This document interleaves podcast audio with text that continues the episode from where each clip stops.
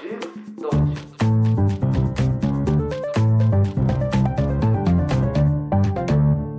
ークスアカデミー。はい始まりました、えールークスアカデミーの時間です、えっと、ルークスアカデミーはですねルークス高等学院と、えールークス私塾の授業を ラジオで配信しようという、えー内容でやっておりますけれども。あのルークスアカデミーをね普段、えーご愛聴いただいている方はあれ？なんかいつもの谷口の声じゃないぞとお思いになったかもしれませんが、えー今回ね初出演ということでルークス高等学院教員のうちのすみれでございます。いやあの すごい無茶ぶりで緊張しているんで、えー多めに見ていただければと 思っているんですけれども、はい。えー今回ね、えっと、お相手のスピーカーになってくれる学生が、え2人いましてですね、えっとまあ、この、えー組み合わせも初めてなのでちょっとご紹介自己紹介の方をお願いしたいんですけど。あこんにちは。えっと1年の大場俊斗と言います。よろしくお願いします。はい、シュントですね。シュントはあのラジオ自体初出演ということで、あの何喋ればいいか困っている状態で座ってくれていると思うんですけど、はい、あの楽しくまあおしゃべりできればと思っております。はい、あともう一人は、えっ、と、高田太郎です。はい、はい。高田太郎くんです。はい、高田くんはあの別のね番組であの俺たちの音楽というのに出演してくれたので、一応出演自体は2回目なんですけどねあのルックスアカデミーの中では初めてですね。はいというわけで、えっと、今日ねなぜか初めて3人で、えー急に収録をするというね、はい。えー案件がねさっき舞い込んできてね、えーびっくりしているところなんですけど。はい。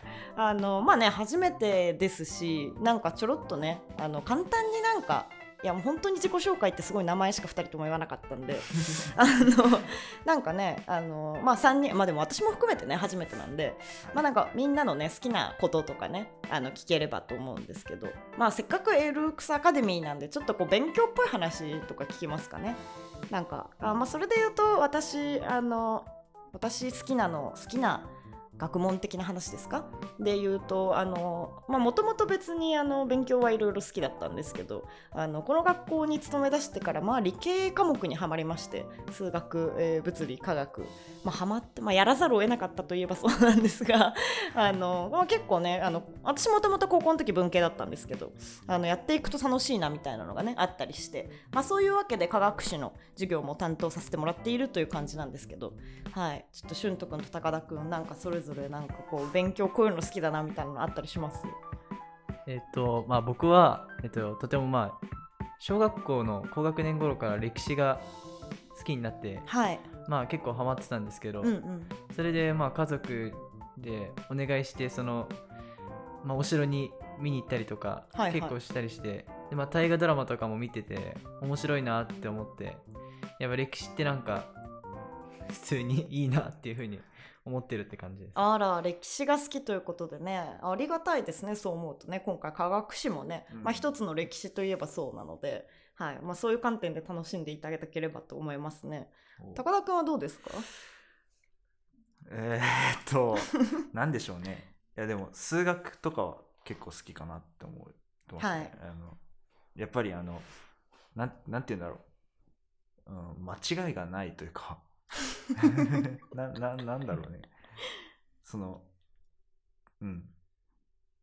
僕なんか、あの、ふわっとしたことが結構苦手なので、はい。あのなんかしっかりその答えとか答えもそうですけど、うんうん。そのうん理屈っぽいところがあるので、はい。そういうのが結構合うんじゃないかなって思って。ああなるほど、うん。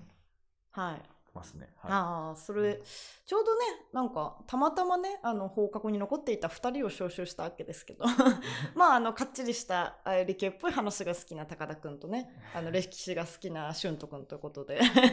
あのい。いいい感じの組み合わせになったんじゃないかと、はい、思っておりますけれども。まあそんな感じでですねこういう3人でやっていきたいと思うんですけど、まあ、今回ね、えっと、科学史の初回ということで、えっと、科学史あのサイエンスですね、えっと、化学の方もまあ科学ってあの日本語読みだと言ってしまうわけですけどサイエンスの方の歴史っていうのを、えっと、この、えーシリーズではやっていきたいなと思っているんですけれども あの科学いわゆるねサイエンスと聞いてなんかどういうのが思いつかべますか？なんかあの何でもいいんですけど。なんだろう。科学ってどういうイメージあります？ええっと科学っつったら、うん。ガリレオ・ガリレイ あー。ガリレオね。はいはいはい。なるほどなるほど。ーうん。やっぱなんかそういう偉人っぽいのはねイメージがある感じですかね。うん。はい。科学ね。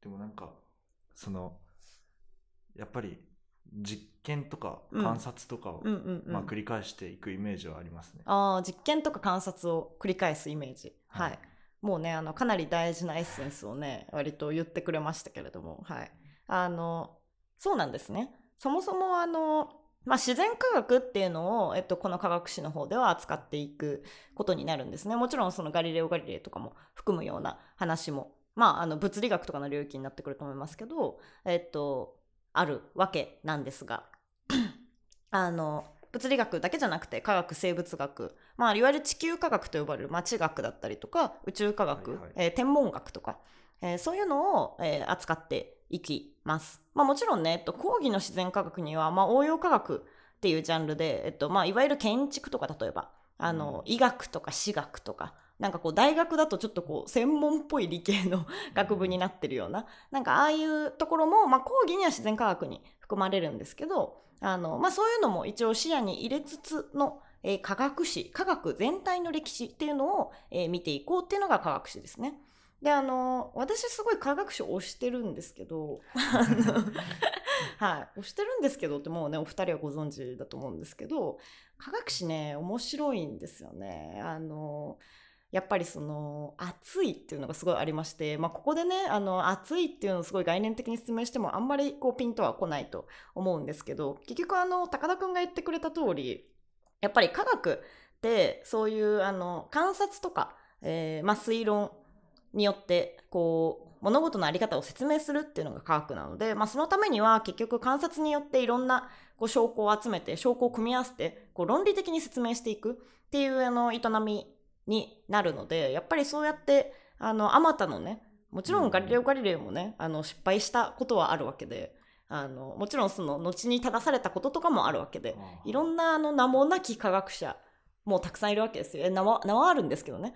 みんな名はあるんですけど、あの、じゃあ教科書にね、載るくらいの科学者ってなると、本当にこう何々の法則を見つけた人とかにどうしてもなってしまうんですけど、本当に古代から振り返っていった時に、あの、ものすごい数の人たちが、いすっげえ頑張って、うん。あのその法則にたどり着いてるわけですね。あの例えばですけどあのえーあ急に飛びますよね。こうラジオ撮ってるとね。あファインマンですね、えっと、ファインマン物理学っていう今ではもうあの物理学の権威になってるね。ファインマンさんがねあのインタビュー受けた時にですねあのもしね今この世界のねあの科学的知識が全て失われたとしたら全て失われたとしてうん。あなたが後世のに一文だけ何か言葉を残せるとしたら何を残しますかって聞かれてファインマンがあの「世界は原子でできている」って言ったのめっちゃかっこいいなって私思ってるんですけど。いやあの世界は原子でできているなんて、うん。もうもう習ってますよね。習ってますよねっていうか中学校とかでやってるんじゃないですか？まあ多分。まあ、あるいはもうね常識として知ってるかもしれないんですけど。あのその世界は原子でできているにたどり着くまでに人類はもう限りない 限りなくなまあね人類がもうね直立し始めたぐらいから考えたらもう何万年ですしまあそのいろいろ学問し始めたぐらいの頃から考えても、まあ、2000年以上は、えーそこにたどり着くまでに時間がかかってるわけですよ。その中でねなんか原子として考えないと絶対おかしいやろみたいな人たちがいろいろ頑張ってでももちろんなんかね顕微鏡とかそういうのもいろいろ器具とかもないような時代ででもどっからどう考えてもこうでしかないみたいな人たちがいろいろ試行錯誤した積み重ねで最終的に原子だっていう風になってるわけですよ。うんそういうそのねなんでしょうやっぱこう努力友情勝利じゃないですけど そういうねあのどこぞの少年漫画さながらの厚さがあるっていうのがね私は科学史ではいはいはいはい。推したいポイントなんですけど、はい、あちなみにあれですかねあのドクターストーンとかって読んだことありますか？お二人は。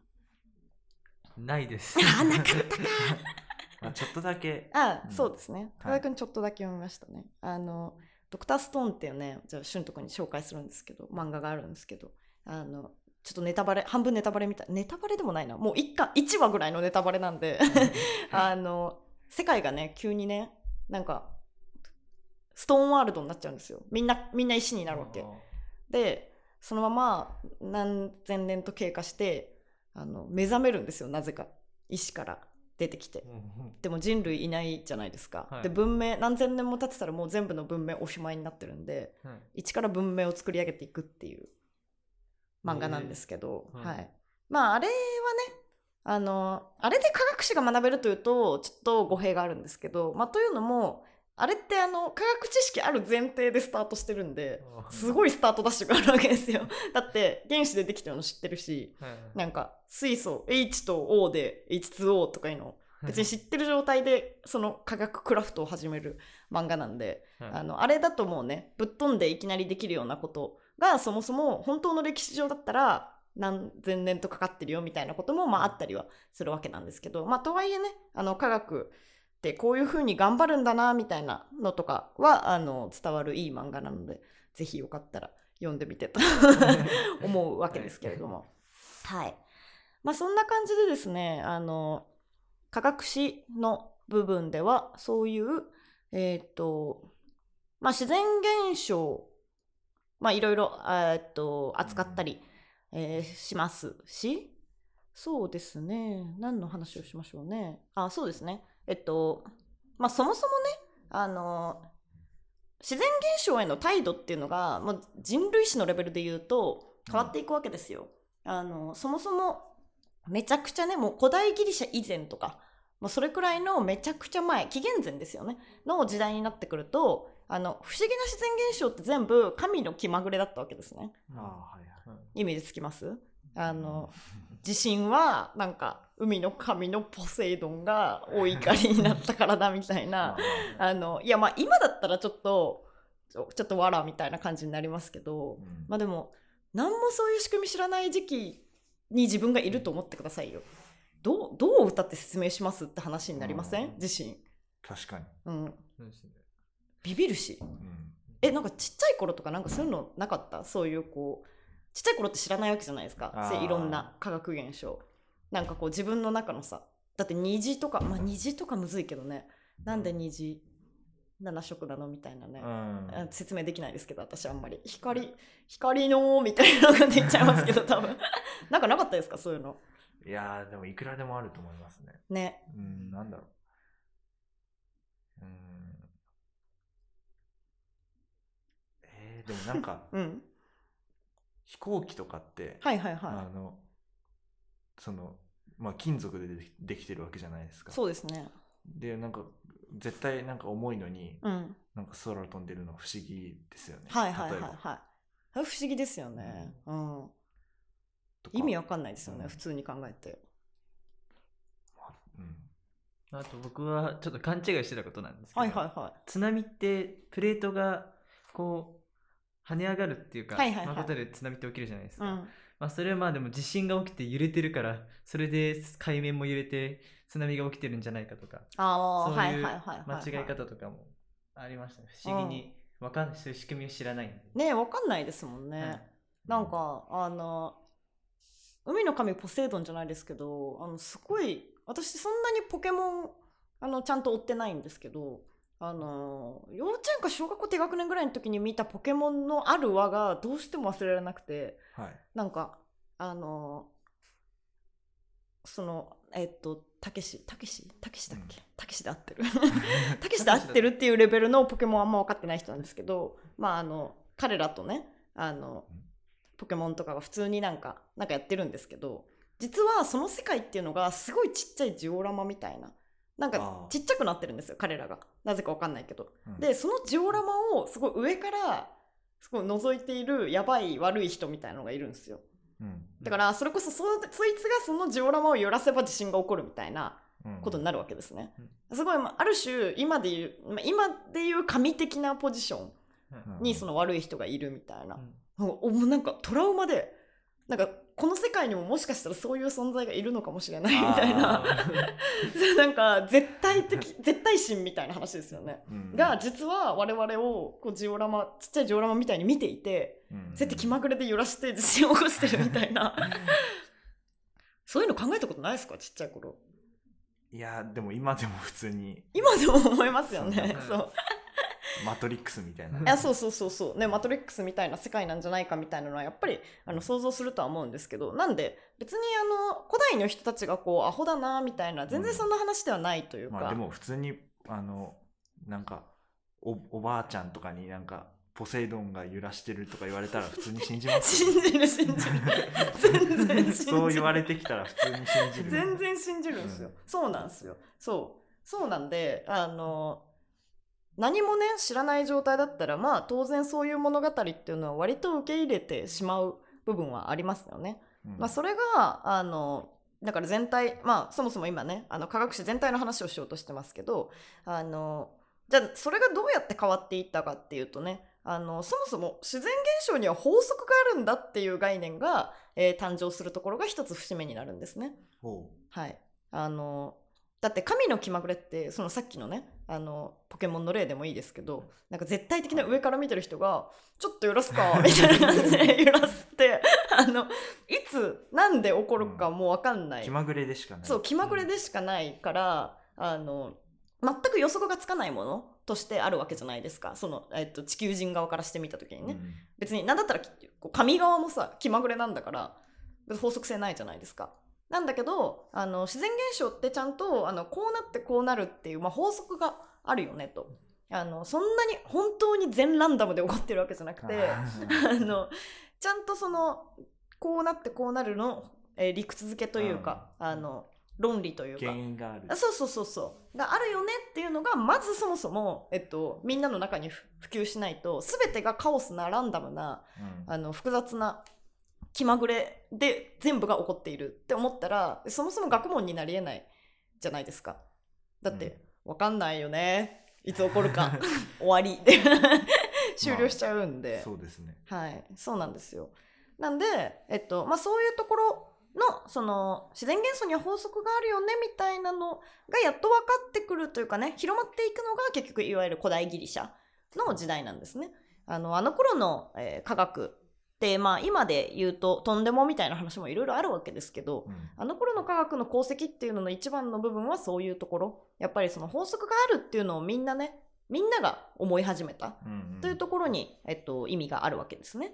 まあ、それからあの節目に次の節目になるのは、えっと、結局さっき話が出ましたけどガリレオを筆頭に始まる科学革命の時代ですね。これだいぶ話が飛ぶんですけど古代ギリシャって紀元前300年とかそんぐらいの話なんですけど、あの科学革命ってなってくるともうねあのそっから2000年近く下ることになるんですけど、1000まあ、えー600700年とかそのくらいまで来ちゃうんですけどえっとまあこれもねあのあれなんですよ。あまあ先に話をすると、えっと、結局科学革命の時代で何が、えっと、起こったかっていう大事なその節目としてあったかっていうと実験と観察を重んじた、まあ、さっき、はい。えっと、高田君の話であったりしましたけどあの古代ギリシャの時代って、まあ、論理なわけですよ。あのもうね有名な話でねあの万物の根源は水であるとか万物の根源は火であるとかいろいろ言ってるわけですけど、うんあれって全部理屈じゃないですか。別になんか実験して証明してとかそういうのやってないじゃないですか、うんそれがちゃんと実験と観察をしようね。そういうあの質的な話じゃなくて量的な話として捉えるよね。うん。あのなんかこう方法そのなんかをちゃんと対象そのものとかじゃなくて方法でやっていこうね。なんかそういう話になっていったのが科学革命の時代なんですね。そこがやっぱり大きい本当科学にとっては大きい転換点うん。にはなってます、まあただねあのあんまりこうなんでしょうあの良くない良くないというといちょ言い過ぎですけどあのかもしれない点としてね科学革命っていうとさなんかさあれじゃないですか？世界史とかでもなんかいろいろなんとか革命とかあるの知ってます？うん。うんなんかああいうのって結構こう誰かが放棄してみたいななんかこうガッと起こる感じのイメージあるじゃないですか。だからやっぱり科学革命もなんかイメージ的にそれこそガリレオがガッてやったみたいなあのそれなんか急に起こったみたいな印象がもしかしたらあるかもしれないんですけど実際のところは全然正直急じゃないです、うん。割とこう100年200年とかの単位であの人々が頑張っていって頑張っていって徐々に起こったっていう感じのが 実は科学革命です。なんでそういうその世界史とかのなんかなんとか革命とかよりはそんなこう劇的に起こったわけじゃないし、単にターニングポイント。あそうそうそうそうそう。だしあのー天才一人のだからガリレオのおかげとかうんニュートンのおかげとか、そんななんかあの劇的な天才一人のおかげでとかいう話じゃなくてもちろんその代表的な人たちであるんだけどそれ以外のあまたの人たちもめちゃくちゃ頑張って、え起こったものですよ、うん。というのはちょっと一言付け加えておきたいんですけど。はい。まああの大体そういうねあののがありまして、まあ、もちろん現代現代の、えー科学までなってくるともうねもうそりゃ複雑な話になってくるわけなんですけれども、はい、すごい全体像として、えー見ていった時にその辺が一応節目になるかなというのはあったりしますね。はい、はい。まあねあの現代科学まで来るとねもうなんかすごいですもんね。科学すげえなって思いません？いや、まあ、そうですね。なんか日常とかで科学すげえとか思う瞬間ないですかうん。いやー、でも、なんだろう。いや、でも普通にあの、スマートフォンとか、はい。うんちっちゃすぎますよね。いやちっちゃすぎますね。うんはい。どっからどう考えても。うん、ななんでこんなちっちゃいのにいやなんか、うん、普通に考えておかしい 普通に考えて意味わかんないですよね。うんはい。あの君たちはねもうえ？もうだってえ？生まれた時ん？生まれた物心ついた頃にはもうスマホありました？まあ iPhone は発売されてるあー辛い、いですね。ジェネレーション感じは辛いですが。そうですよね。そうなってきちゃいますよね。うん、ガラケーはでもギリし知ってはいますか？ガラケー触ったことあります？はいあります。あ使ってました。あ使ってました。あはじゃあ一応ねあの使ったことはあるということでじゃあガラケーの不便さとかは一応こう分かっている感じですかね。不便さというかねまあ別にあれはあれでね大事な役割をしてくれていたわけですけどスマホを知ってしまったら。いやそうそうそうそういう話ですよね。別にガラケー使ってた頃に私不便だと思ったことなかったんでまあそれがねいわゆるあのお客が欲しいと思ってるものじゃなくてお客がそれを見た時にこれが欲しかったんだと思うものを作るみたいなね、うんなんかうんぬんかんぬんありますけどあーまあそういう話ではありますけどね。もうスマホが現れるとスマホこれが欲しかったんだと人々はなってねいかにガラケーが不便だったかみたいな話になっちゃうわけですけど。あの頃はあれはあれですごい便利でしたけどね。うん。はい。なんかシュンとはないですか？そういう科学すげえなみたいな。あ w i f i とかってあれ普通に考えておかしいじゃないですか。はい意味わかんないですね。目に見えない。やつがピュンピュン飛んでるっていそうですね。はい。まあここ w i f i 飛んでんなっていうのはあのうんメイプル超合金のボケですけど 普通は見えないですね。見えないし感じられないけどそうですね。はい。我々はもうね、Wi-Fi なしにはもうね、生きられない、生きられなくないですか？そうですね。はい。やでも、うん。うん、そりゃそうだ。い。いやーいや嫌いね、ないなあのー私実家が鹿児島にあるんですけど、うん。あのー実家あんまり帰ってなくて、まあ、実家、まあ、とめちゃくちゃ遠くて帰るの大変だからっていうのがもちろん一番なんですけど2番目の理由にあの実家 w i f i 通ってないっていうのがあって。正確には通ってるんですけど隣の隣の家からこう隣の家っていうか隣の事事務所があって自営業で。ああの事務所の w i f i を拾ってるんで自宅で。めっちゃないんですよ電波が。一本みたいな。そう一本みたいな w i f i 一本みたいな感じ。で 実質通ってないみたいになるんでじゃ w i f i ない空間行くのつらみたいな。ね。うん。本当に確かに。そうですよね。いや、うん、なくても生きていけるはずなのにないとなんかななんかなんなんなんだろね。う、うん、もう戻れないですもんね。ね。やっぱりそういうあのねあの現まあまあよく聞く話だとは思いますけどやっぱりこうそういう不可逆不可逆的な部分はどうしてもあるのでやっぱりそういう科学技術みたいなのって、まあ、倫理みたいなのはちゃんと考えていかないといけないよねっていうのはもちろん技術者倫理みたいな話としてずっと、まあ、近年あったりはするわけですよ。あの微妙な問題があったりするわけじゃないですか。それこそ、うん。あのクローン人間みたいなクローン技術みたいなのだったりとかね、自動運転とか。あそうそう自動運転とかもそうですね。自動運転なんかあちょっと別の話になっちゃいますね。自動運転なんか次のステージに行くみたいな話ありましたよね。あのなんか前まではあの結局人がどうしてもそのやって手押さえとかなきゃいけなかったけどもう人がその手持っとかなくてもいいぐらいのだから運転中何しててもいいぐらいのステージにはもう行くみたいですね。へえ。はい。すごいですよね。これもう考えられない、あ本当に科学ってすごくてですね。まああの w i f i とかはねあの通信はやっぱりね分かりやすいですけど、うん。あのまあ、これ授業でも言いましたけどね。あの19世紀まだロイター通信はねあの電書バト使ってあの都市から都市にか株価を伝えていたということでね。か電書バト使ってたんですよ19世紀。19世紀って感覚からするとかなり最近な感じするじゃないですか。世界史全体で見た時に、うん。え19世紀ってほぼ最近じゃんみたいなイメージあると思うんですけどまだ電書バト使ってたと。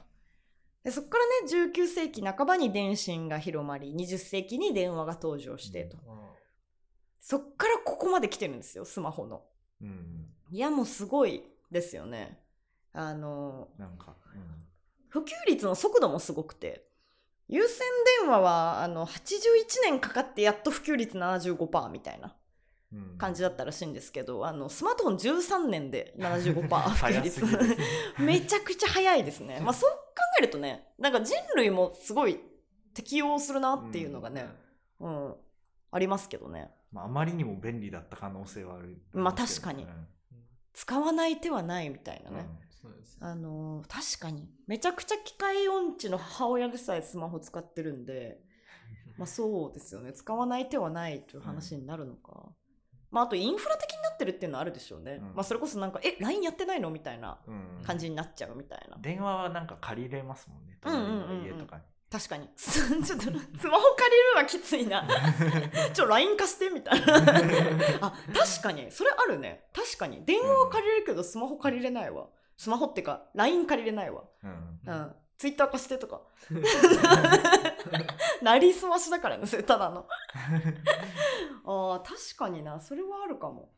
そうね。そういう意味で本当にインフラ的になってきているというのはまああったりするとは思いますけど、まあ、インフラ的って別に通信はもともとインフラですけど。うん。はい。まあそんなんだったりとかね。あのまあいろいろあるわけですよ。あのそんなんで科学はねあのくっそくっそ大変なんですよあのすごいねあの科学、まあ、いわゆる化学とかね物理とかねあのつまんないなって人もしかしたらいるかもしれないんですけどうんあのそれって結局あの偉人たちがねもう発見したことをなんか箇条書きで並べてるみたいな感じなんですよ。すべてのものは原子でできてます。うん原子はこういう構造でできてますうん。周期表はこれです。覚えてください。みたいな。周期表あれ生まれるまでどんだけ人類大変だったと思ってんだみたいな話で。その辺はね、なんかね、まあ、あの、新しい元素が発見されたみたいなニュースとか、まあ、あの、見たりしたことあったりするかもしれないんですけど、あの、めっちゃ大変だったやつあれ作るまでみたいなのがね、うんそれをなんか、はい、暗記してくださいみたいになるから、やっぱりこう、なんか、血肉通ってない感じがうんしてね、なんか、あの、結局覚えて計算しての科目じゃんみたいになっちゃうとどうしてもやっぱり面白くないんですけど、あの、まあ、そういうね、だから厚さを感じてほしいということですよ。うんその、通信もね、ものすごい、あの、速い、速いスピードでここまで来たと。あそういうのがある。でもそういう裏には、本当にくっそ地道に頑張った人たちというのがいて、あの、もちろんもうそのスマホ作るとかの人はもうもしかしたらすごい近い、あの、過去の人かもしれないですけども、もっとその前、もっとその前ってなっていった時に、あの、そもそもね、あの、ちょっとスマホどうやって作るとか、ちょっと私は疎いんであんまりわかんないわけですけど、いろんなものの多分集合でできてるわけじゃないですか。じゃあこの A というもの、B というもの、C というもの、それぞれをもともと作り出した人たちがいるわけで、みたいな。うんそういうこう紐解いていくと、もうめっちゃ、めっちゃ大変。あの、めっちゃもう、あの、失敗するし。っていう中で、あの、でしかもめっちゃ頑張るけど教科書に載る人って一握りじゃないですか。はい。私めっちゃ頑張って研究とかしても何も役に立たない研究してた可能性とかってあるわけじゃないうん。ですか、もしかしたらね。役に立つか立たないかっていうのは結果論なんで。うん。結果的にもちろん今役に立ってないけどあの30年後に役に立つ研究って多分あるんで、うん。それはもちろんその未来英語役に立たない実験なんてものはないと思うんですけど、うん。少なくとも自分が生きてる間になんかそれこそねあの美術とかの世界でもありますけどね。あの芸術とかの世界でも。なんか自分が生きてる間に売れなくて、まあ、死んでから売れるみたいなうん。のあるわけですけど、まあ科学的にもね別に自分があの生きてるうちは全く注目されなくて自分が死んでから何年もう下手したら何百年とか経った後で再評価されるあの理論とかもいろいろあるわけですよ。うんでそういうねでも少なくとも彼の 彼彼のっていうかねあの本人その人本人からしてみたら生きてるうちは自分がやった研究全然役に立たないわけじゃないですか。で あ役に立たなかったなと思って死ぬわけじゃないですか。でもやるんですようん人々はやってきたんですよ。なんでだと思いますか？なんでそんな なんでそんなみんなクソ地道な大変なやつなのに研究したりとかするんですか？価格を。うんなんでだと思います？やっぱ世界を知りたいっていうかあそういう知り真実を知りたかったんでしょうねはい。まあもうその通りですよね。知りたいからなんですよ。それに尽きる それにつきます。本当に。あの、まあね、人類っていうのはまあ、あの、生物の中で唯一ね、あの、この世界を理解したいというね、欲求を授かったというふうに言われていまして。なんか。うん。まあ、あのこれについてはね、はい異論もある人もいるかと思うんですけど 異論ありますすか高田君まあもうわわからないからなっていう。まあ別にね他のねそれこそ。他の生き物もねこの世界理解したいと思ってるかもしれへんやんというのがねありますけど、まあ、それは実際そう。実際そうですが、うん。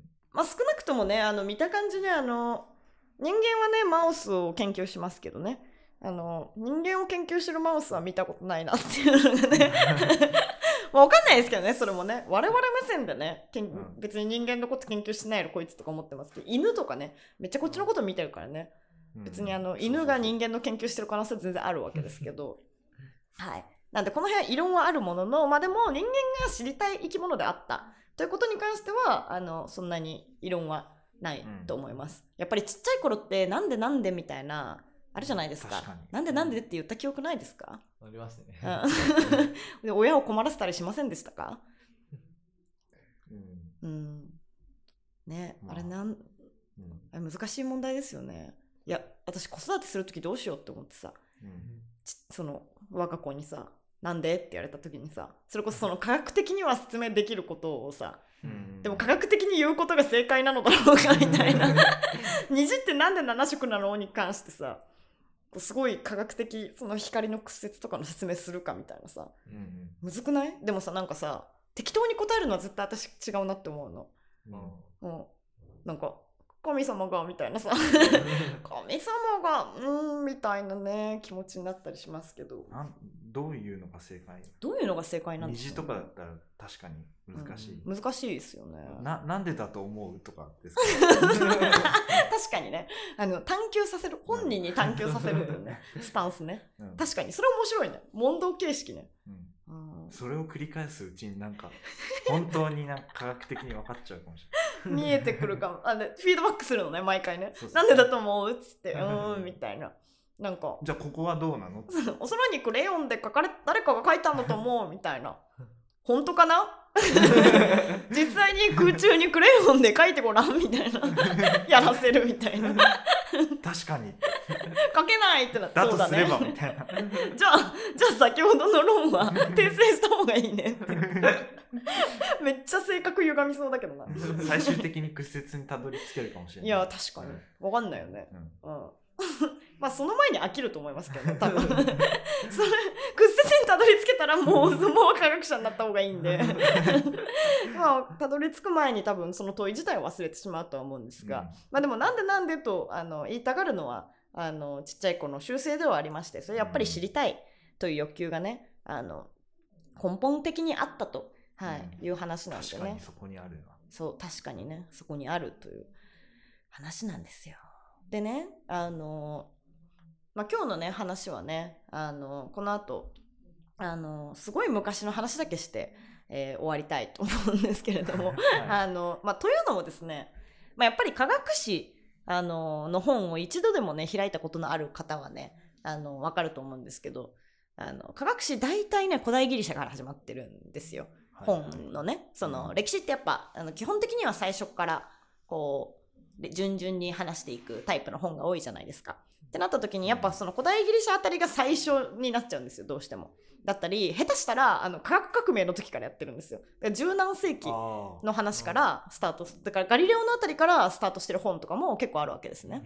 まあでも私はちょっとまああの地球爆誕ぐらいから話をしたいと まあ48億年前地球爆誕から話をしたいと思ってるんですけどなんでかっていうとやっぱりそのここまで科学を推し進めてきたのってそういう人間が知りたいからっていう、うんすごいシンプルな欲求に突き動かされてだからここまで来たっていう話じゃないですか。うんそれで言うとなんかいきなりこう古代ギリシャから話が始まっちゃうとなんかこう味気ないなというかだって古代ギリシャの前っていう時代もその実質的な科学者っていたと思うんですよ私は。うんその今となっては科学者ってなんていうか職業的というかさその、うん。そういうのをやってるだから実験とかでなんか普段こう実験室にこもっててみたいな。うん。だから論文とか書いててみたいな。で普段実験とかいっぱいしてみたいな。なんかそういう人をだから職業的にそういう人を指す言葉になってしまっているけれどもいわゆるだって最初に火つけたやつとかってめっちゃ科学者じゃないですか。人類で。探求しようとしてるみいたいな。やそうそうそうそう。哲学者みたいな。いやそうそうそう。のやっぱりこう実践者。最初の実践者じゃないですか、あのおそらくおそらくも何も多分火の話で限定して言うとあの火って最初は発見だったと思うんですよ。わかります、うんうんいきなり火つけたんじゃなくて火を発見するっていうところがあったと思うんですね、まあ、それは結局自然にあの雷が落ちてとか、雷落ちて森林火災がありました。それ発見したやつがいるわけ。うん。うんまビビるじゃん。めちゃくちゃビビると思うの。なんかなんか赤いんだけどみたいな。そう。でなんか熱っみたいな。さすがに多分熱はさ逃げると思うんだけどうん。中にいやあのフグ食ってみようという人はいると思うんだけどさ、うん。火の中飛び込んでみよういやでもいたかな好奇心で。最初。なんだこれみたいな。中入ってみよう。いやでも熱いもんね 熱いから無理か、逃げ、うん。逃げるか。逃げるうん。うん。だ怖いじゃんどっちかというと恐怖じゃん。うん。そう恐怖の対象だったと思うの最初。うん。でもそれをどっかの段階でえでもあれあったかいから便利じゃね？とか。うんうん。なんかあれになんか魚とか入れたらうまいよみたいな。気づいた 気づいた人たちがいて、だから自分たちで火を起こそうとして起こしてそれで暖を取ったりとかうん。あの魚焼いたりとかどっかの段階でし始めたわけじゃん、うんうんうん。すごないっていう。さ え怖えよ絶対。火知らないでいきなり火見たら、うん使おうってならんもん。なんなくない？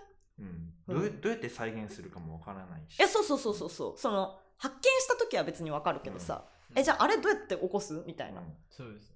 なった時にさどうしたんだろうね？とかいうのがあるわけじゃん。うん。ってなったら彼らは十二分に私は科学者だったと思うんですよ。確かに。そこをだって探求した人がだっていきなりさ「うい、うん。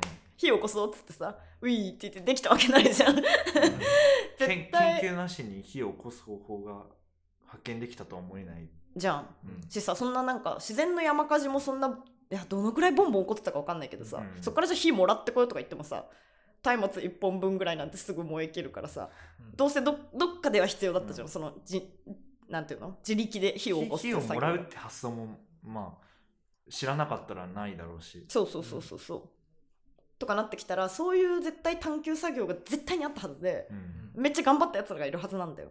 でそれがでも自然とこう受け継がれる自然とというかね親から子に火こうやって起こすんだよ みたいななって伝わってってみたいなのがあるわけじゃん。ってなったらもうさそれはもう科学じゃん。と思うので、私はだから科学史の授業を古代ギリシャから始めたくなかったんですよ。そういう、あのもっとね本当に名もないてか人類か微妙みたいな人たち からやってたよっていう話をしたくて私はあのこの辺の時代からね始めたわけなんですよ。まあ、そんなわけでしてねあのなんか結構雑談の方が多くねという気持ちがしてねあのエロアカ難しいなと思いながら喋ってますけど。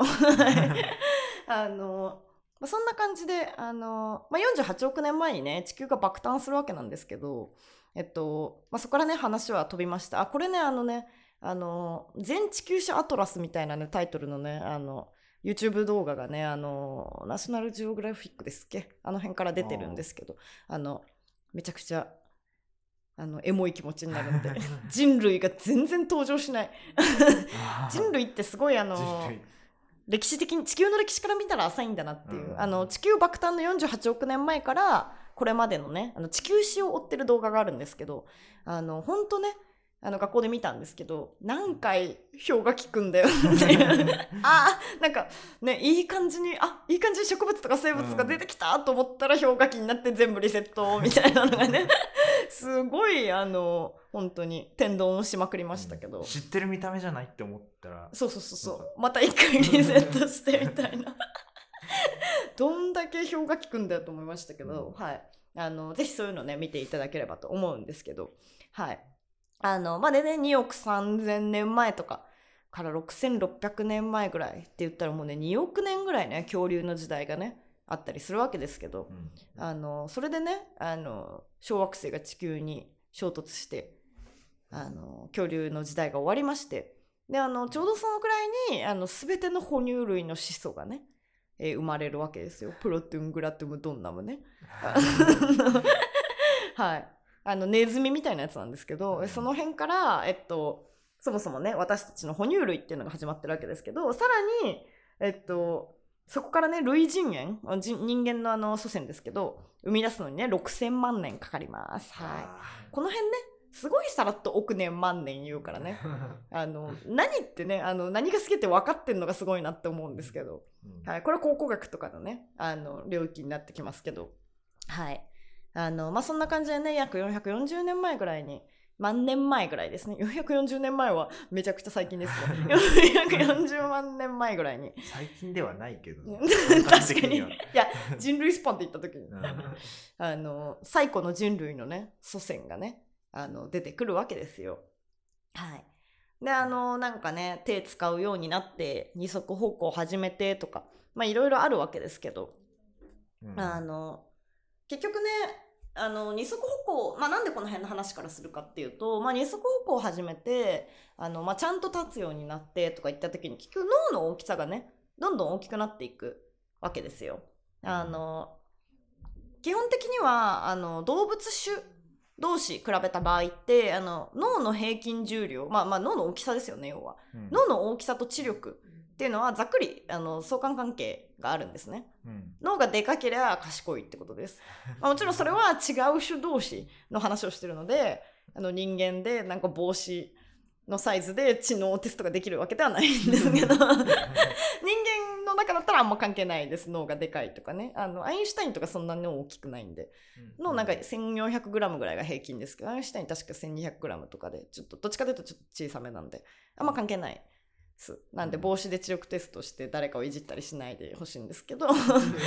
あのはい。そんな感じでねあのまあそもそもあの手が使えるようになったりあのそういう装飾性もともとはこう木の上で生活してた、まあ、だから猿猿を想像してもらえればいいんですけどもともと木の上でこう装飾っぽいものを食ってたところからあの、まあ、ちゃんと立つようになって地上生活であのそうなってくるといろいろまああのタンパク質に富んだね。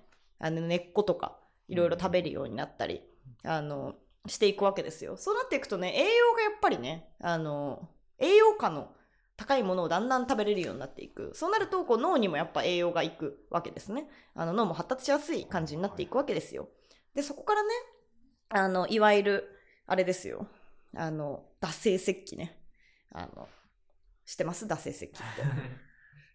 あの惰性。うん。石と石ぶつけてね、うん。あの鋭利な破片ができるって分かったやつがどっかにいるわけですね。これも。これも科学者ですよ。だってね。発明ですから完全に、はい。で結局それっていやすごいんですよ。だってあの自然を変え組み替えるってことですから自分で。だってただ別に石使ってるのってその辺のものを適当に使ってるだけじゃないですか、うん。でもわざわざ自分で意図的に石と石ぶつけてその鋭利な要は刃みたいな包丁みたいなものを自分で作るってそれ自然を自分で改変うんしようとして生活を向上させようとしているという話なんでもう全然科学者ですよこれう。んまあそうなっていくと、まあ、肉とか食を食料にできるようになっていくわけですね。やっぱね肉もねあの重要な栄養源あの肉肉ってすごい元気出るじゃないですか。それすごいあの良くないですね。今多様な価値観の方がいらっしゃるのでちょっとリスナーにビーガンがいらっしゃったらちょっと怒るかもしれないんですけど、まあ、あの肉カロリー高いんでうん。あのちょっと食えば別にしばらく動けるんですよ。はいはい。あのやっぱりあの今まであの草食系のね野菜とか食ってたら野菜肉と同じカロリー分だけ野菜食うの大変ですよわかりますよね。あの春斗とかねちょっとあのなんか糖質制限とかしてたじゃん。じゃあカロリー気にしたことあるでしょ？はい。すごいね。あの野菜って全然カロリーないじゃん。はい。わかるでしょ？量がもうすごいことになっちゃう。そうそうそうそう。だからすんげえ量加えないといけないの。ってなってくると大変じゃん。しかもなんか生活のさ生活の大半すげえ量の草食うみたいな感じになっちゃうじゃん。そのカロリー考えた時にね。それがあの、まあ、肉も食料にできるってなったらさまあシンプルに時間的なね余裕も出てくるわけで。はい。みたいなことがあったりするわけですよ。あのちなみにあの道具使えるってねめっちゃすごいことなんであの、まあ、今人間にね人類に近いあの原生類人猿あのなんだ、まあ、要はえっとだからボノボってすごい人間に近い種と言われてますけど、あのボノボも単純な石器みたいなの使えないので、あの道具を使うって脳脳のねあるんですって一部。あのそういうし仕組みになってるところが、うん。そこが発達してないと道具って使えないらしくて。だからもうこの段階、えーっとまあ、いわゆるホモ・ハビリスっていうねあの専門用語で言うとうん。ところの、まあ、その時代にはもうあのボノボ以上のあの知能はあったっていう話になってくるわけですね。もうこの頃は割と抽象的な推論とかを担うようなねあの前頭葉とか側頭葉とか長頭葉とかなんかあの辺はもう発達し始めてたらしいですね。はい、そこからねいわゆる、えっと、180万年前ぐらいホモ・エレクトスですね、えっと、直立する人ということでね。ここでねさっき言ったね火。わあ火起こし始めました。すごーい。あともうこの頃には道具を作るための道具っていう概念があったらしいですね。わかります？お。あのなんだろうね。だから今だったらさあのなんかを作る。えなんだろうね。道具を作るための道具？パッと思いつく。あだからなんだろう。あれだよね。トンカチみたいな。うん。あだからなんか棚を作るためのトンカチって概念が我々にはあるわけじゃん。ーうん。うん。けどあのもちろんその頃って別にただもともとはその石と石ぶつける鋭利な破片できるみたいな感じだったのが じゃあこの鋭利な破片をを使って何らかの道具を作るうんうんみたいなことが発生していたわけですね。そういうのもね結局ねあのいろいろできるようになっていったところの部分なんですけど、はい。まあ、あとねなんかチームで狩りするようになったりとかですねそうなってくるとあのね今もねちょっとイメージできると思うんですけど、まあ、チームでなんかいろいろやることいろいろあるじゃないですか。まあ、チームでやってきたことあります？経験。まあ一応ねルークスナイトもなんかねグループ組んでとかあったりしますけど。あのチームでなんかやるってなった時に強いやつってどういうやつですか？リーダーシップある人とかですああはいはいはい。もうちょいもうちょい。リーダーシップあったりとか。リーダーシップって何？要はまああその導く人ですかね。あまあまあその日本語にしただけじゃん。リーダーシップあるやつってどんなやつだと思う？もう能力もうちょっと能力ベースで言った時。そう具体的な能力ベースで言った時に。うん。いやなんかままとめたいわけだから。うん。うん。ココミュニケーション能力。ああコミュ力とかね、うん。そうね。あとまあリーダーシップとかで言うとなんかねああ峰井さんとかで考えたらなんだろう。まあ論理的な能力とかね。そうなんか企画力とかね。いろいろありますけど。あの要はそういうことですよ。コミュ力があるとかうん。それなんかあの企画 運用が。いやこの頃の企画って要はさあの狩り狩りどうしようって話。計画だよね要は。あの計画ちゃんと立てられてそれまあ、うん。この頃のリーダーシップってそういう計画立ててこういう感じで狩りやろうみたいなのをこうみんなに言うとかだったと思うんだけどそうなってくるとそういう能力が秀でてるやつがもちろん強いっていう、えー状態になるわけですよ。うん。ってなったら要はそれってあの脳がそういうところの脳が発達してる。それこそ言語とかね。あ論理とか抽象的なものを司るようなそういう脳の部位が、えー発達しているやつは生き残るしまあ悲しいけどそうじゃないやつは生き残らないっていう世界になっていくわけですよね。まあ、そういう淘汰があったりしながらそうやってあの脳はまただんだん大きくなっていく。でもっともっと直立するようになっていくっていう感じになるわけです。それで50年、ま、50万年前にねホモ・サピエンスになるわけですよ。いやもうねあのホモ・サピエンスって賢い人って意味ですけど、うんあのもうね50万年前にはもう賢い人になっていると。あのホモ・サピエンスねあのググってもらえるとね分かりますけどね。かなりあのもうこういう顔の人類いるよねぐらいの。もうね猿全然猿じゃない感じのね。あもうもう人人だねぐらいの見た目にあのなってたりしています、まあ、ちなみに最終的にね我々があの属している人か人族の亜種、えーっていうのはねあのホモ・サピエンス・サピエンスと呼ばれています。あのすごいあの賢い賢い人ですけど直訳すると。あのいや名前つけたやつ頭悪くねと思うかもしれないんですけどいやもうホモ・サピエンス・サピエンスとしか言いようがないんですよそんぐらいすごい我々の脳というのはまあ発達してしまったわけですね。賢いホモ・サピエンスみたいな。あ賢いホモ・サピエンスです。そう。なんかねそれまでが賢くなかったホモ・サピエンスみたいになっちゃいました。なんかより賢い。意味わかんないですけどそうより賢いホモ・サピエンス。ホモ・サピエンスの中でも賢い。あそうそうそうそう。っていう風になってですね。いやこのね進化の仕方が私はすごい熱いと思っていて。だってあの進化っていろいろまあもちろんあの自分で選び取るわけじゃないけど、まあ、自然にこう選び取られていったわけじゃないですか。うん。それがねあの我々あの肉体的に見たらかなり脆弱なんですよ。うん。だってなんかチーターみたいに速く走れないしなんかクマとかさ絶対勝てないじゃん。いや私最近クマ怖えなってめっちゃ思ってんだけど。あのヒグマのね、うん。ヒグマが村を襲ったみたいなウィキペディア最近全部読んで クマめっちゃ怖えって思ってんだけど。日本でも全然襲われる可能性いやそうそうそうそうそうありますからね、うん。はい。人食いライオンの記事も全部読んだんですけど。ライオンも怖いっすよ。あのそう。絶対勝てない。あの肉体的にはね我々は、うん。あのだからでもそういう進化をしなかったわけですよ。人類っていうのは。うん。そういう進化をせずにその分のえっとコストが全部どこに行ってるかって脳に行ってるわけですよね。うん。あの脳ってあのまあねあのけんなんていうかあの普段の生活からもなんかイメージつくと思いますけどめっちゃ勉強するとなんかお腹減りません？減るじゃないですか。いろいろ考え難しいこと考えると。あそうそうそうそういうなんか難しい本読んでるとかでもお腹減ると思うんですけど、うん。脳ってむちゃくちゃエネルギー食うんですよ。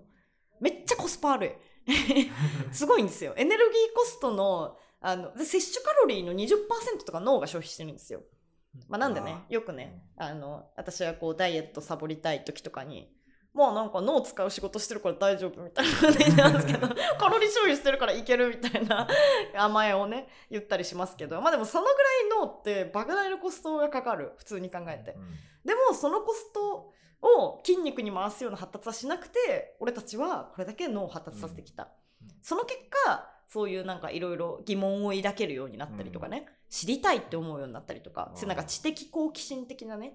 知って楽しいとか。だいぶそれなんかうん。うん。だいぶ変わった生存戦略だな。いやそうですよ。普通に考えて。だってその猿時代ってそれ敵なんかハイエナとかに、まあ、そもそも捕食される側だったんでいっちゃん。最初の方は、それがだんだんあのそういう道具とかそれこそねあのいろいろ使うことによって戦えるようになってきてまあそこから圧倒していく、まあ、圧倒していくったってね道具なかったら全然あの全然死にますけどね我々今も。あっても死ぬ時は死ぬし。あっても死ぬ時は死ぬんですけど、でもさそう最初の本当に頃を考えたらさそういうあのねハイエナとかよりも早くチーターとかよりも早く走れるようにとかめっちゃ強い握力うん出せるようにとかいう進化をしてもよかったのにううん。んなぜか我々は、まあ、これはなぜかと言ってしまいますが そのね脳を発達させてきたと。うん。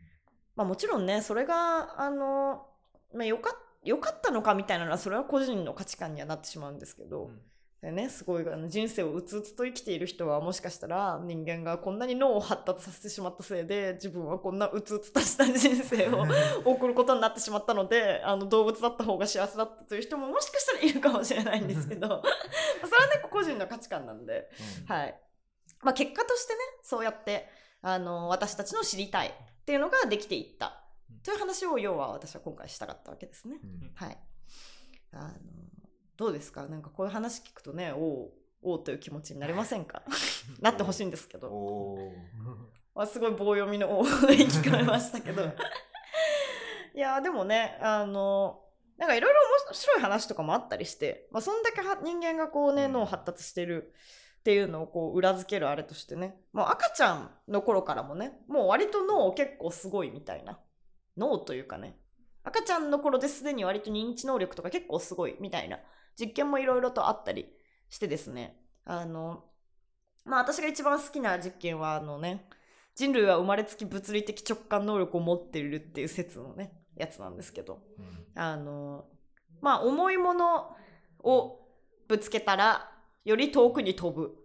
飛ぶ？より遠くにこう、なんていうの？滑っていく。みたいなのは、あの、直感的にみんなわかると思うんですけど、それ赤ちゃんもわかるという話があってですね。滑り台の上から重いものをこう滑らせていって、滑り台の下に物体があると。それにバーンってぶつかると。そしたらその物体、ちょっとこう滑っていくわけじゃないですか。うん。普通だからめっちゃ重いのだったら遠くまで滑りますよね、うん。で軽いのだったらぶつかってもそんな衝撃なくてちょっとしか動かないですよね。っていうのをあの逆にするんですって。で要は直感的にでけえもの重いみたいなのがあるからうん。あのとか重いこっち重いよねみたいなそのリアクションを見せるとかね。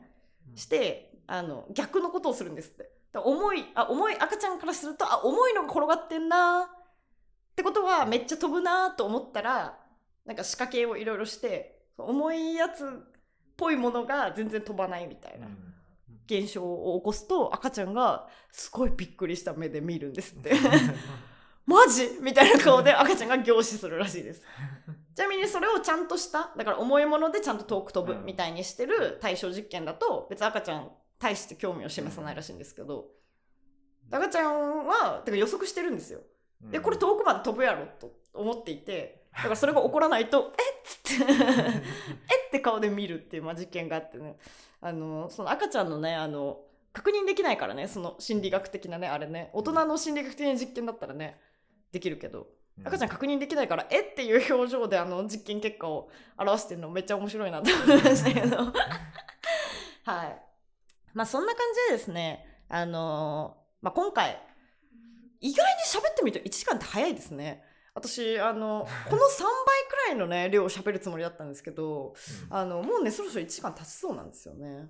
びっくりですね。うん。はい。あの全然喋れませんでした。まあ初回だからいいかなという感じ にしたいと思うんですけどまあつまりねあの今回のねあのこのえー初回のね、えールックスアカデミーの方でねあの科学史初回でお伝えしたかったこととしては、まあそもそもね、えっと、科学っていうのは、えっと、実験とかね観察とかの精神で、えー繰り返し、えー検証を行い頑張ってきた積み重ねであるというまず話科学的態度の話ですねが一つと、えっと、科学史全体の概要ですね。でした時に、えっと、やっぱりあの古代ギリシャと、まあ、科学革命あたりは転換点になるかなっていうその全体像の、えー話とあとは結局科学をここまで発達させてきたっていうのは、えっと、人類が進化の、ね、中で知りたいっていう欲求を持つ生き物となっていったからですよ。ということをね、えっと、推したい。私としてはね。もう知りたい。ただ知りたい。いやすごくないですか？超シンプルな欲求じゃないですか？知りたいって。知りたいっていうその超シンプルな欲求が科学をここまでえげつないくらい推し進めてきた、というその事実が私はすごいあの科学史において本当にエモいなと。あのこれからいろんな人たちがね科学史上で登場するわけですけどある種そこは全員共通してるわけですよ。みんないろんな研究をいろんなやり方でやってるけどなんか自分なりに知りたい答えを出したいみたいなそういう欲求が全員あったっていうのはそれはある種共通点と言ってしまっていいと思う。知りたくなくてや科学やってた人は多分いないと思う。みんな何かしら自分なりの答えを出すだったかもしれないけどうん。そういう欲求があってやってきた。それは名もなき人も含めて。っていうところから科学史を考えていきましょうよということでね。まあ今回はかなりちょっとイントロダクション的な感じではあったんですがこんな感じですかね。なんかコメントありますか？感想ってね言うとすごいあのむずいじゃないですか。感想って私すごい嫌なんですよ。感想ありますかって振られるの。なんで今ねあのなんかなんか思ったこととか あれば聞きたいんですけど。どうですか俊斗くん。まあさっきも話してたみたいに、うん。やっぱ最初は何にもそのやられる側だったっていうか負けちゃうか弱い生物だったわけじゃないですか、うん。まあでも今とかもうそのまあ負ける時は負けるけど、うん。まあでもそういう強い動物に勝つことって人間は可能になったわけじゃないですか。そうですね。やっぱそういうの見てるとすみれさんと同じようにまあ熱いなって思うし かっこいいし なんかそういう歴史って。そうなんですよね。かっこいいっすよね、ううん。そうですね。もう勝てるようになったっていうのが強くなったっていうことがかっこいいっていうふうに思いましたね。はい。いやありがとうございます。どうですか高田くん。いやーあのうん。いやそのなんだ知りたいっていう欲求があったにしてもはい。あったにしてもすなんか 進みすぎじゃない？特に最近はなんかうん。なんでこんなスピードでなんかいろいろあるじゃないですか？科学のニュースとか。そうね。なんかなんだ？生物の生物ロボットを作れましたとか、うん。なんかそういうニュースありますけど、うんなんでそんなスピードでできてるんだろうっていうのは、うんうんうんずっとなんか思ってて、うん。うん。うん、これからもどんどんなんか科学って加速していくんだろうなって思って、そうですね。本当に加速度的、まあ、指数関数的と言いますうん。か、期待してます、期待。すごい全体的にどこから目線かわかんない感じになっちゃいましたけどね。まあでもねあのやっぱりそのどうなんですかね。あの私もそんなにちゃんと専門家じゃないのであれなんですけど私も学んでる身なんであの私の中の考えしか言えないわけですけど、結局やっぱりその例えばねそれこそえっとそのちゃんとまあ最初はその惰性石器でさうん。惰性石器って鋭利な刃み刃みたいになるけどさうん。もちろんさなんか現代の包丁と比べたらさ絶対切れ味悪いじゃん。だからその頃はもう画期的石なんなんていうの肉をさばける道具だったのが、うん。それがだんだんどんどんさ持ちやすいようにだって絶対石とか持ちにくいじゃん。持ちやすいようにとか、もっとこうあの切れ味が良くなるように刃を研ごうとかさなんかいろんなのがあっていってあのめちゃめちゃ切れ味のいいまあ包丁じゃなくて今もっとさめっちゃでかいなんか工業用のカッターとかも例えばあるうん。わけじゃん、そういうのがさやっぱりそのってなっていくとかつてその肉をさばくのにものすごい時間かかってたのが今は多分すぐさばける、まあ、その頃に比べたらね。みたいな感じで結局そのかつてだったら例えば計算にめちゃくちゃ時間かかってたのが今はコンピューターですぐ計算できるとか、うんそういうそのなんか結局道具の発達っていうのはある種結構蓄積としてあるわけじゃないですか。うん。っていう中で、あのいろんな道具があるからこそできるようになってったこと。それはあの今後のね紹介しますけど結局あの地動説あの天動説から地動説になる部分っていうのもやっぱり顕微鏡の発明がマジででかかったわけですよ。うん。あのちゃんと見えるようになった。観察できるようになった。あっていうのがすごいでかくてやっぱりその道具ができることによってできるん？分かることが増えていったりできることが増えていったり。あのっていうのがそのね加速度的な部分はもちろんねあの人工知能みたいなのもね昔はなかったとかね、うん。あの考えるとそういうあの何かをやるための何かっていうのが どんどん蓄積的にできていっているのが今それをさらに使ってみたいなねうん。のがね今なんだろうなみたいな気持ちにはこう遠くねあの思ったりしますけれども、はい、いやーねすごいですよね。すごいですよねしか言えないんですけど私ちょっとあのあんまり埋めない産んでない。産んでないって言ってよくないですね。あの授業作ったりはしてますけどね。それなんかこう物理的にあんまり産んでないタイプの仕事なんで。はい、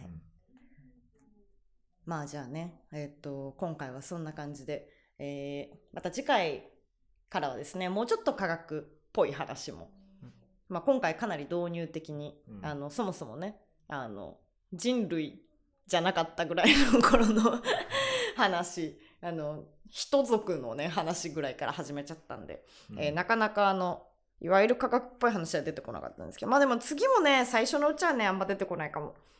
まあ、やっとあの次の中盤くらいで古代ギリシャの話とかに入っていくかなぐらいの感じの展開でやっていこうと思っておりますのでちょっとねあのあの本当に本当に言い訳したいんですけど初めてだと難しいですね。ルークスアカデミー。難しくなかったですか？うん。相づち難しいよね。私もどこで振ろうと思って。谷口さんすごいですねやっぱ本当にね。はい。あのちょっと難しかったんであのここから私も成長していきたいと思います。きっとあの高田君とねまあ俊斗君1年生なんでこれからきっとラジオに出ることも増えていくと思うのでちょっと俊斗がねどう喋れるようになっていくのかも、えー リスナーの皆さんちょっと 期待して聞いていてくれたらと思います。はい、では今日のところはこんな感じで、はい。はい。えーお届けいたしました、えールークス高等学園教員の内野と、あえー、シュントとあ太郎でした。はい、ありがとうございましありがとうございましたた。ありがとうございました。